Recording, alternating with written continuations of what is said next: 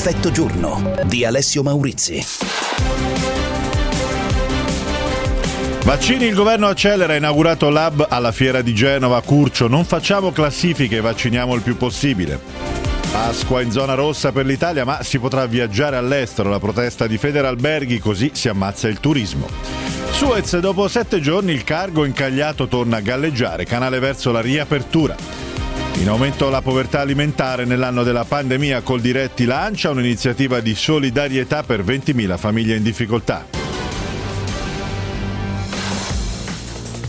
Buongiorno da Alessio Maurizi e dalla redazione, ben ritrovati con il punto delle notizie di metà giornata. Su Radio 24 la settimana di Pasqua si apre con il governo impegnato sui due fronti nella lotta al Covid, mettere a punto il nuovo decreto legge con le misure che entreranno in vigore dal 7 aprile e poi studiare le prossime mosse, soprattutto per dare una forte spinta alla campagna vaccinale. Nel pomeriggio nuovo vertice tra il governo e le regioni. Cominciamo da qua.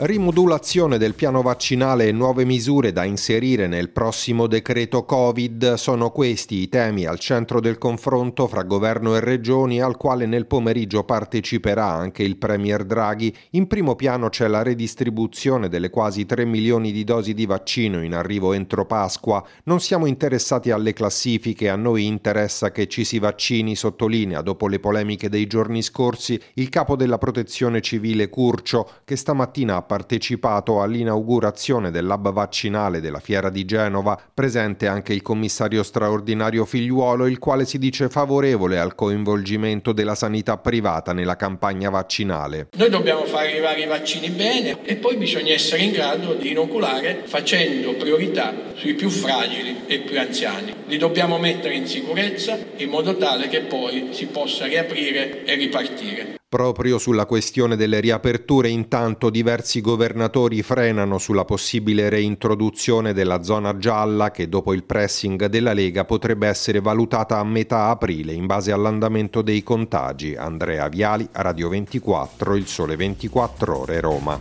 E ora facciamo una fotografia del presente a partire dalla giornata di oggi, lunedì, con più di mezza Italia in zona rossa e restano in arancione solamente otto regioni. Mezza Italia da oggi si tinge di rosso. Calabria, Toscana e Val d'Aosta si aggiungono alle otto regioni e alla provincia di Trento già nell'area sottoposta a regole più rigide. Da domani invece il Lazio, dopo due settimane in zona rossa, diventerà arancione. Il paese si avvicina così alle vacanze pasquali tra limitazioni e chiusure di attività legate ai colori della zona in cui si vive. Ma per il fine settimana di Pasqua regole uguali per tutti. Da sabato 3 aprile a lunedì 5 aprile tutto il paese sarà infatti in lockdown, seppur pur con alcune modifiche. Nei tre giorni delle vacanze pasquali saranno consentiti spostamenti e visite a parenti e amici all'interno dei confini regionali. Ci si potrà però muovere al massimo in due persone con bambini sotto i 14 anni e persone disabili, rispettando le regole del coprifuoco una sola volta al giorno. Nel fine settimana di Pasqua ci si potrà spostare anche nella seconda casa, verificando però le limitazioni delle ordinanze locali e le chiese saranno aperte ma con la raccomandazione di andare in quella più vicina a casa. Teresa Trillò Nicolò, Radio 24, Il Sole 24 Ore, Roma. E ora cominciamo la pagina economica e cominciamo con l'iniziativa di solidarietà da parte di Coldiretti lanciata nella settimana di Pasqua perché stiamo parlando della povertà alimentare in aumento nell'anno della pandemia, lo certifica anche questo rapporto di Coldiretti, sentiamo. Salgono a 5,6 milioni le persone in povertà assoluta, un milione in più rispetto allo scorso anno, record negativo dall'inizio del secolo.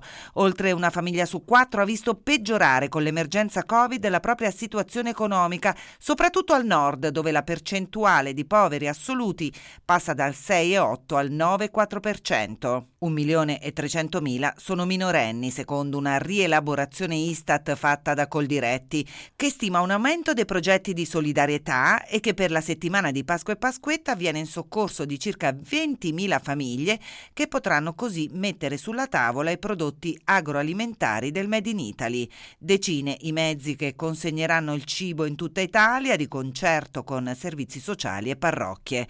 Un pacco da 50 kg con prodotti che vanno dal parmigiano alla pasta, dalle colombe pasquali a olio, legumi e formaggio. Maria Piera Ceci, Radio 24, il sole 24 ore. Ora siamo ai dati di Banca Italia e del Ministero del Lavoro. Sul mercato del lavoro in calo sono soprattutto i contratti a breve scadenza e l'occupazione femminile. Nei primi due mesi del 2021 il saldo tra le posizioni attivate, quelle giunte al termine tra gli occupati dipendenti, è rimasto sugli stessi livelli del 2020, immediatamente prima dello scoppio della pandemia, 700.000 cessazioni a fronte di circa 700.000 attivazioni e quanto rivela uno studio di Banca Italia e Ministero del Lavoro. Tra il 1 marzo 2020, inizio del Covid, e il 28 febbraio 2021 sono stati creati 300.000 posti di lavoro in meno rispetto ai 12 mesi precedenti, con un netto recupero da giugno che ha riguardato le occupazioni a tempo indeterminato grazie soprattutto al blocco dei licenziamenti. Giù i temporanei, meno 200.000 in 12 mesi. A soffrire è stato per lo più il lavoro femminile, mentre sono cresciute le posizioni lavorative occupate da uomini, male il settore dei servizi privati, soprattutto il turismo, con oltre 100.000 posti di lavoro in meno, ha tenuto l'industria, ad eccezione di abbigliamento e pelletteria. Livia Zancanera, Radio 24, Il Sole 24 Ore. E ora la cronaca, cominciamo con il caso della nave portacontainer Ever Given, eh, la eh, nave cargo che ha bloccato per alcuni giorni il canale di Suez lunga 400 metri, lo sapete, ha bloccato perché proprio in queste ore sembra che la eh, situazione stia migliorando, la nave ha ripreso a galleggiare e quindi potrebbe presto liberare l'ingorgo sul canale. Ancora notte quando, solleticato insistentemente dai rimorchiatori e scosso dal picco di marea, il gigante addormentato finalmente dà segnali di risveglio salutati dalle sirene e dalle urla degli equipaggi. Vuol dire che il galleggiamento via via riprende e presto, grazie al picco di marea, sarà completo. Solo a quel punto e dopo una serie di ulteriori controlli, la Ever Given potrà riprendere la navigazione verso il Mediterraneo. Le gigantesque porte-container qui bloquait le canal de Suez a commencé à bouger. Il canale di Suez che si sblocca è una breaking news per i TG di tutto il mondo, anche se ci vorranno giorni affinché il traffico possa tornare regolare. C'è da smaltire infatti un ingorgo di ormai 400 navi, molte delle quali sono dirette nei porti italiani. Zeno D'Agostino è il presidente dell'autorità portuale di Trieste la congestione a questo punto si sposta sui porti. Ci saranno i problemi sì e probabilmente nascerà anche una riflessione importante sul tema non solo del gigantismo navale, ma fondamentalmente della forte tensione che le catene logistiche barra industriali hanno a livello globale. Andrea Ferro, Radio 24, il sole 24 ore. E ora ci spostiamo negli Stati Uniti dove si apre oggi il processo agli agenti responsabili della morte di George Floyd durante un fermo di polizia.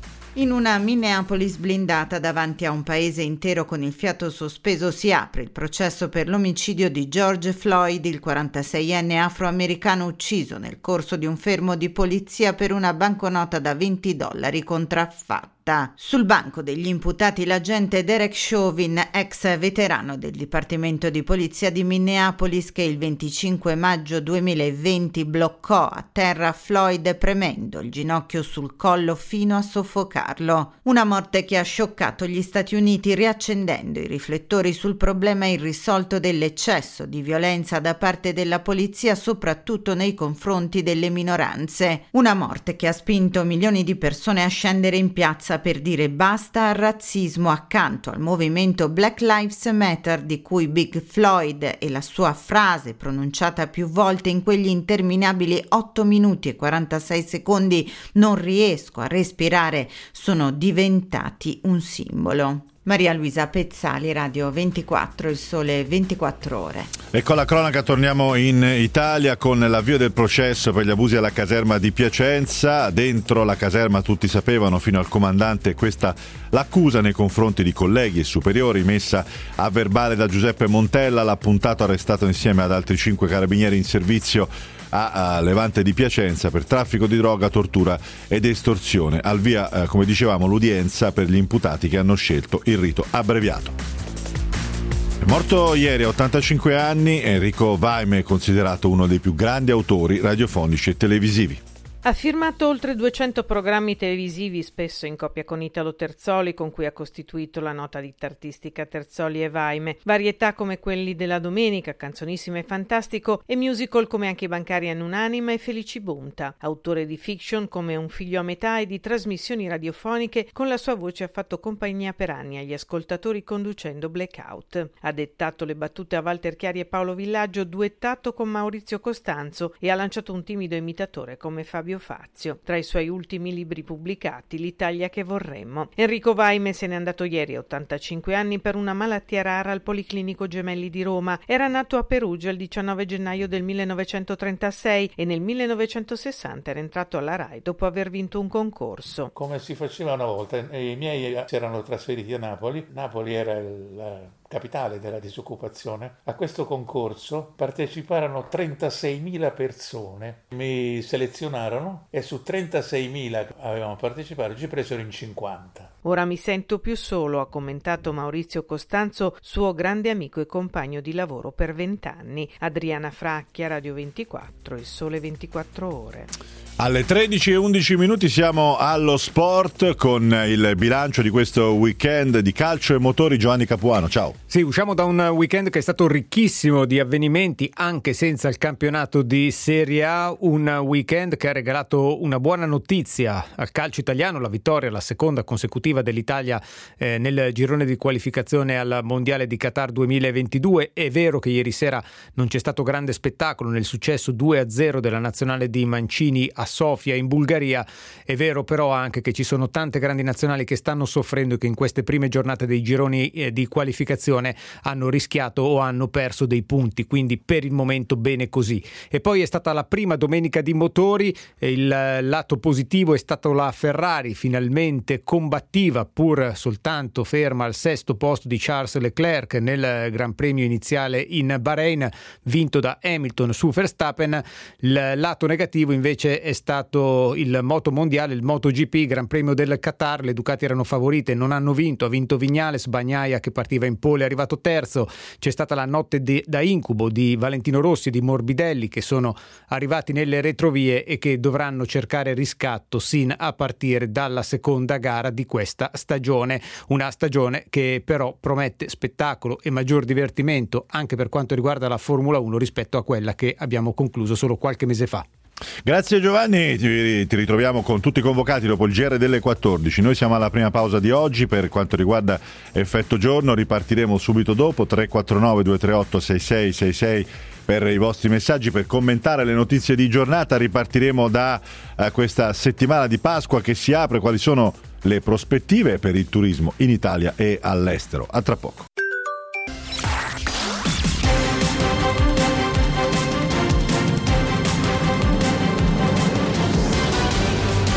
Effetto giorno. Ecco le notizie di oggi, vaccini, il governo accelera, ha inaugurato l'ABBA alla fiera di Genova, Curcio, non facciamo classifiche, vacciniamo il più possibile. Pasqua in zona rossa per l'Italia, ma si potrà viaggiare all'estero, la protesta di Federalberghi, così si ammazza il turismo. Suez, dopo sette giorni, il cargo incagliato torna a galleggiare, canale verso la riapertura. In aumento la povertà alimentare nell'anno della pandemia col Diretti lancia un'iniziativa di solidarietà per 20.000 famiglie in difficoltà.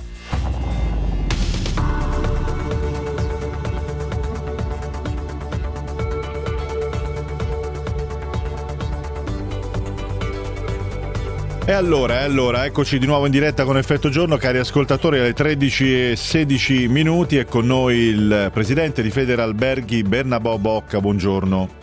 Buongiorno a tutti voi.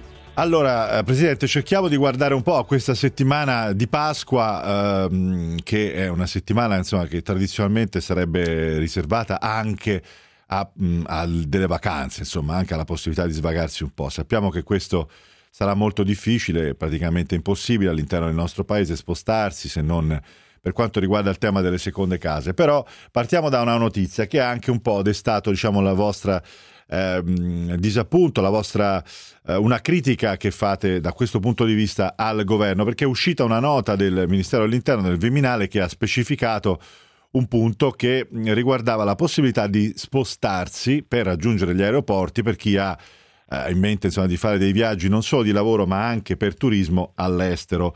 Una, una nota che specifica appunto una, una, circostanza sulla quale c'era un po' un dubbio fino ad oggi, no? se, se fosse consentito, visto che non ci si può spostare da un comune all'altro e anche in zona rossa all'interno dello stesso comune, se non per motivi di urgenza, il viaggio all'estero per turismo è un motivo d'urgenza. Ecco, il Viminale ha chiarito che si può fare.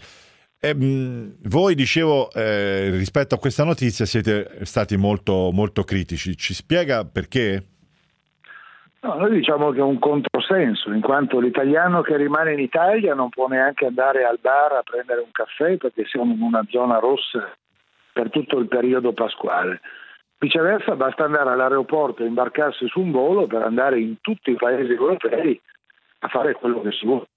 Per cui voglio dire ci vuole coerenza. Eh, credo che eh, se viene permesso all'italiano di andare in Spagna, in Grecia o in Francia a, solo a fronte di un tampone negativo in partenza e ritorno, gli si deve permettere a maggior ragione di poter andare da una regione all'altra sempre con le stesse modalità. Noi come Federalberghi ci siamo organizzati per praticare i tamponi mm. All'interno delle nostre strutture e quello che vale per l'estero deve valere anche per l'Italia. Ecco Presidente, però eh, dato che al momento effettivamente no, eh, io capisco anche la, insomma, la, come dire, anche la rabbia un po' giustamente degli operatori economici che da tanto tempo aspettano di poter, eh, di poter lavorare, di riprendere, anche la voglia di molti di noi di potersi fare una vacanza insomma, tranquilla nel nostro paese. Però la domanda che le faccio è questa, effettivamente se le condizioni all'interno dell'Italia e all'esterno dell'Italia sono diverse al momento e c'è la possibilità di farsi una vacanza all'estero per chi se la può permettere in una località protetta, ehm, cioè voi sar- sareste per impedire questo o per come dire, estendere anche all'interno del nostro paese le stesse, le stesse possibilità? Premesso che però questo al momento non sembra, non sembra fattibile. Noi non vogliamo assolutamente impedire all'italiano di andare all'estero, per carità, però noi diciamo stesso mercato, stessa regola.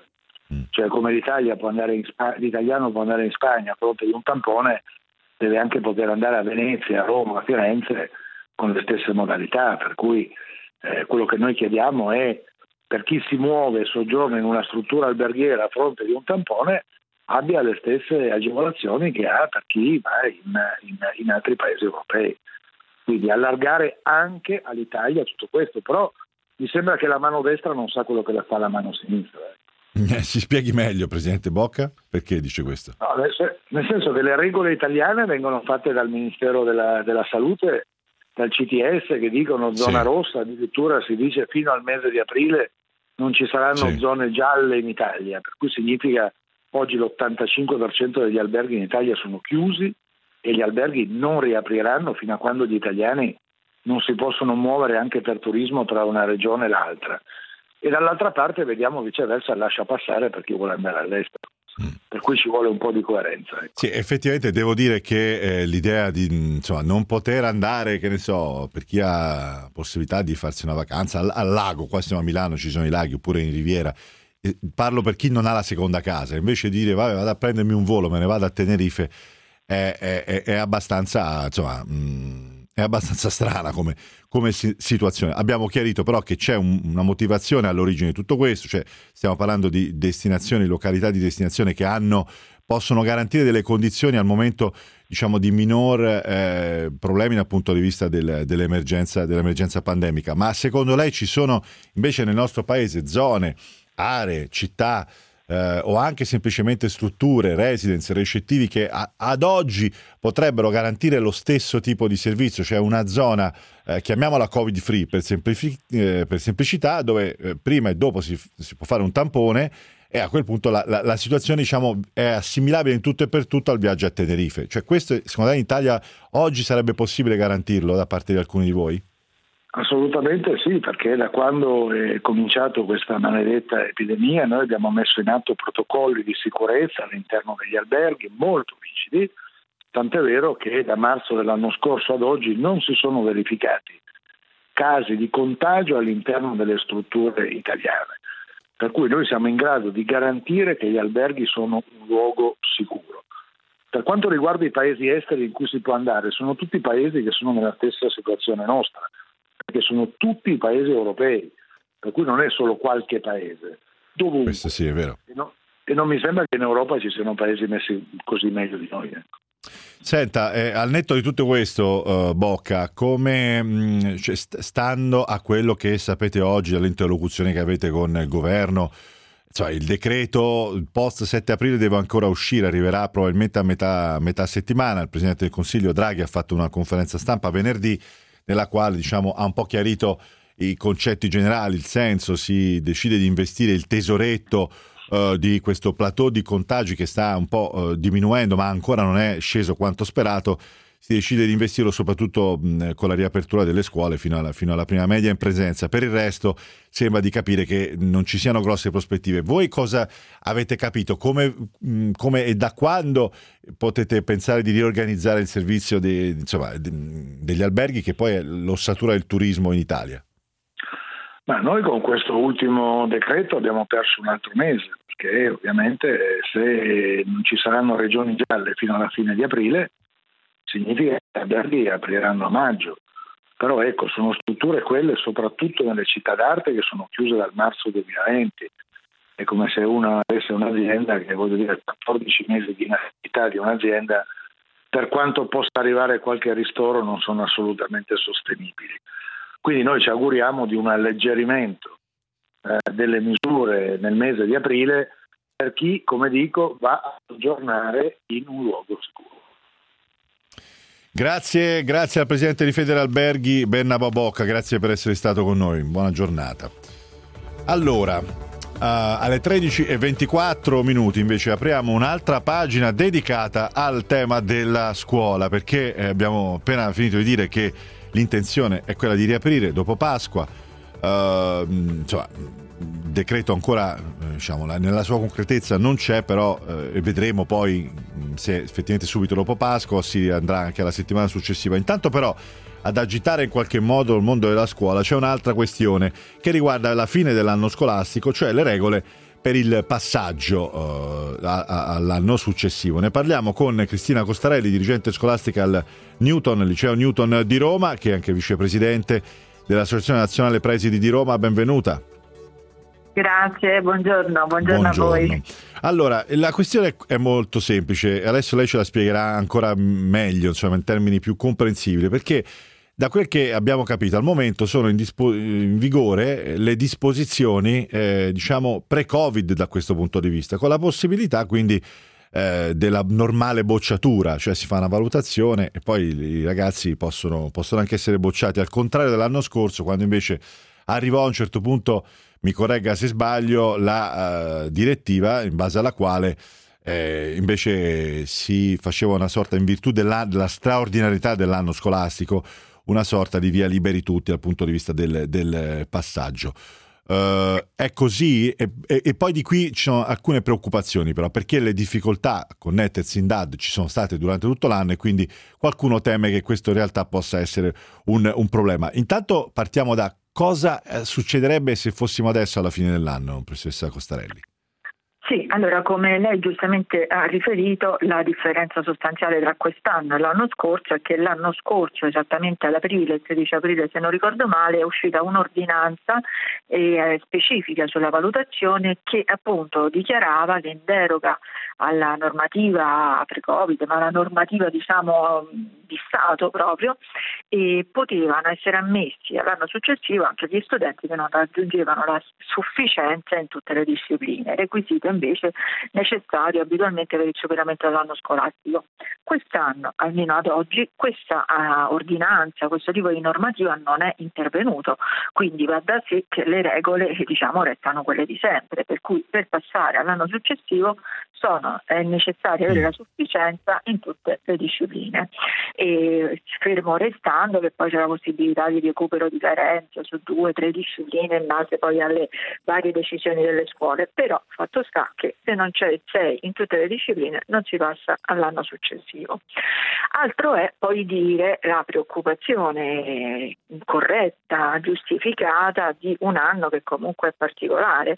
Chiamiamolo, questo... chiamiamolo particolare, insomma, potremmo sì, usare diciamo, espressioni per... ancora più, più esatto, colorite. Eh, sì, esatto. dire, diciamo, Però, vengono mantenuta. Sì, ecco, un anno particolare e quindi sicuramente anche per dare ecco, una, una rassicurazione ai ragazzi, alle famiglie, sicuramente si tiene conto delle difficoltà vissute che stiamo ancora vivendo, che vivremo perché appunto eh, non perché, siamo ancora arrivati. Esatto, il punto è proprio questo, no? cioè le difficoltà che possono aver avuto studenti che non avevano magari a disposizione, pensiamo a famiglie certo. numerose tutti i giorni, eh, il certo. PC per collegarsi, certo. per connettersi, difficoltà di, appunto di linea eh, lezioni che si sono perse. Io so che c'è una percentuale, le chiedo anche di certo. quantificare un po' quest'area, no? eh, di studenti che, di cui addirittura si sono un po' perse le tracce, non dico sempre, ma insomma quasi, no? magari una minoranza, sì. però questo problema c'è stato ma diciamoci ci sono poi diversi problemi. Uno, un problema a livello proprio infrastrutturale, quindi la connessione che qualche volta non va a scuola, qualche volta non è eh, al massimo in ricezione, perché mettiamoci anche il discorso delle, della, dell'abitazione, no? in piccoli centri, sì. in zone non coperte c'è un problema di ricezione, quindi c'è un ordine di problemi tecnico. Su questo nessun problema perché tutte le scuole poi su questo derogano, nel senso che se eh, c'è un'assenza per motivi tecnici, medici giustificata dal genitore che è lui a dire guardate professori qui il telefono non prende, la connessione non arriva, chiaro che lì anche l'assenza non viene conteggiata.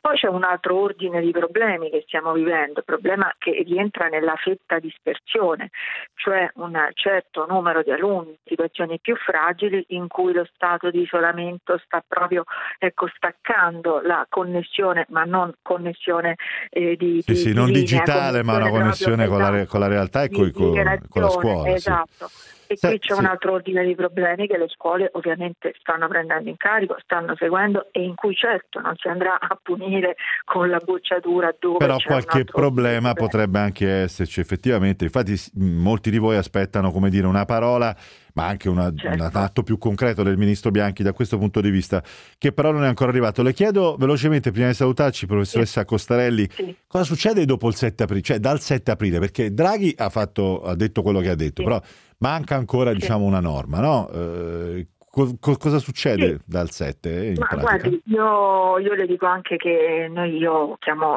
diciamo, rispondo da Roma, sì. siamo nel Lazio e domani nel Lazio le scuole del primo ciclo riaprono, quindi c'è un discorso di, eh, di PCM, decreti legge a livello nazionale, su questo però si innestano le ordinanze regionali con la questione dei colori, delle zone eccetera eccetera, per cui a livello nazionale si parla di riapertura il 7, ma ciò non toglie che le regioni arancioni alcune di esse, eh, diciamo sulla base delle ordinanze regionali, stanno aprendo domani nel Lazio, il primo ciclo apre, le superiori aprono e dopo... Certo, dopo perché marzo. ricordiamo che la, insomma, la, la, variazione, il cambio di passo era stato sulle zone rosse con scuole eh, chiuse in ogni ordine e grado, mentre prima era, era diversamente adesso la prospettiva è quella di ritornare invece a questa possibilità fino alla prima media. Io la ringrazio, professoressa Costarelli, staremo a vedere grazie intanto per essere stata con noi alle 13.30 minuti in punto. Siamo alla pausa, torniamo subito dopo con il punto di Alberto Reale, poi naturalmente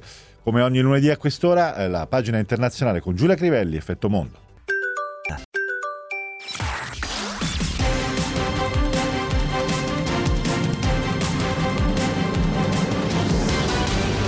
Effetto giorno.